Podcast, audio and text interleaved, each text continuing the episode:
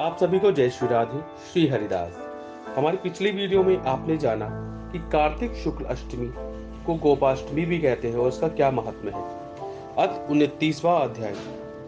राजा प्रतु कहने लगे कि, हे नारद जी, आप वेद, शास्त्र तथा पुराणों के जानने वाले हैं, सो कृपा करके यह बतलाइए कि किस देवता की कितनी कितनी परिक्रमा होती है और उनका क्या फल होता है?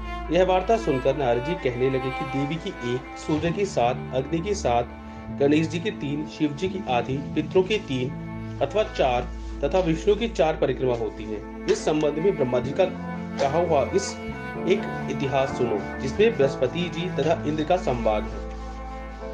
व्यवस्थ मनवंतर में एक समय सब देवताओं सहित इंद्र बृहस्पति जी के पास जाकर पूछने लगे कि, हे गुरुदेव, ब्रह्मकाल से पहले ये सृष्टि कैसी थी? इंद्र तथा अन्य देवगण कैसे थे और उनका कर्म कैसा था? यह सुनकर बृहस्पति जी कहने लगे, उस समय की बात तो हम भी नहीं बता सकते, क्योंकि उस समय को छह मनवंतर बीत चुके हैं, परंतु आपके ही नगर में एक सुधर्मा नाम वाला है। वह सब कुछ बता सकता है। अतः उसके पास चलिए। तब बृहस्पति जी सब देवों तथा इंद्र को साथ लेकर सुधर्मा के पास आए। सुधर्मा ने गुरु जी सहित इंद्रादि देवों का पूजन तथा आदर सत्कार किया। इंद्र सुधर्मा की राज्य लक्ष्मी तथा वैभव देखकर दंग रह गया। तत्पश्चात कहने लगा कि, हे सुधर्मा, इतनी लक्ष्मी तुमको कैसे प्राप्त हुई? तुमने कौन सा यज्ञ, दान अथवा तप किया था तथा ब्रह्मकल्प से पहले की बात तुम कैसे जानते हो?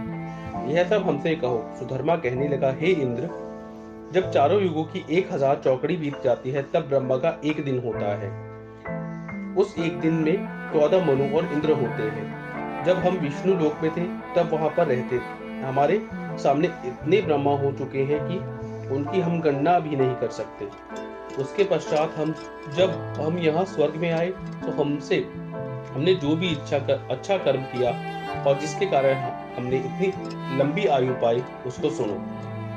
पहले जन्म में हम मांस खाने वाले गिद्ध थे। एक समय कार्तिक शुक्ल नवमी को श्री विष्णु के मंदिर में बैठे हुए थे। तभी एक शिकारी ने हमको बाण मारा, जिससे हम घायल होकर मंदिर में आ गिरे। उसी समय मांस के लोभी एक कुत्ते ने आकर मुझको पकड़ लिया। उस कुत्ते को देखकर और कुत्ते भी वहाँ आ गए। वह कुत्ता उनके डर के मारे मंदिर के चारों ओर चक्कर लगाने लगा।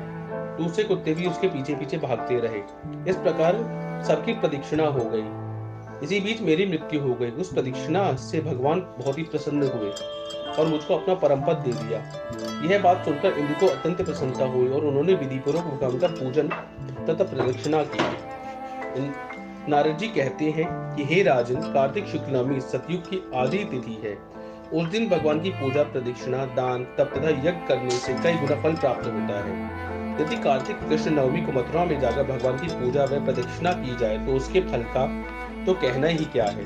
प्रदक्षिणा करने में जितने पग उठते हैं, उतने, उसके उतने ही कुल वैकुंठ में जाते हैं। यदि मथुरा पूरी दूर हो तो अन्य किसी स्थान पर प्रदक्षिणा करें। यदि वह भी ना हो सके तो ब्राह्मण विष्णु की मूर्ति, गौ या गौ के स्थान, शालिग्राम और तुलसी की ही प्रदक्षिणा कर ले समुद्र पर्यंत सारी पृथ्वी की परिक्रमा करने से जो फल मिलता है, वही शालिग्राम तथा तुलसी की प्रदक्षिणा करने से प्राप्त हो जाता है।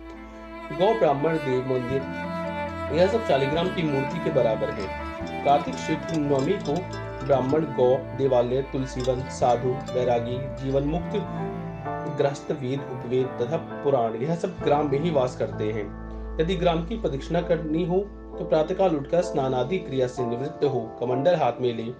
ओम नमो भगवते वासुदेवाय, मंत्र का जाप करता हुआ सूर्य से पूर्व ही आरंभ करे। ब्राह्मण देवता तथा शालिग्राम की मूर्ति की प्रदक्षिणा सूर्योदय के बाद भी की जा सकती है। आशा करता हूँ आपको वीडियो अच्छा लगा होगा। तो चैनल को सब्सक्राइब करें, वीडियो को लाइक करें, शेयर करें अपने सुझाव हमें कमेंट द्वारा देना ना भूलें। तो मिलते हैं अपने अगले यानी तीसरे अध्याय में। तब तक के लिए जय श्री राधे, श्री हरिदास।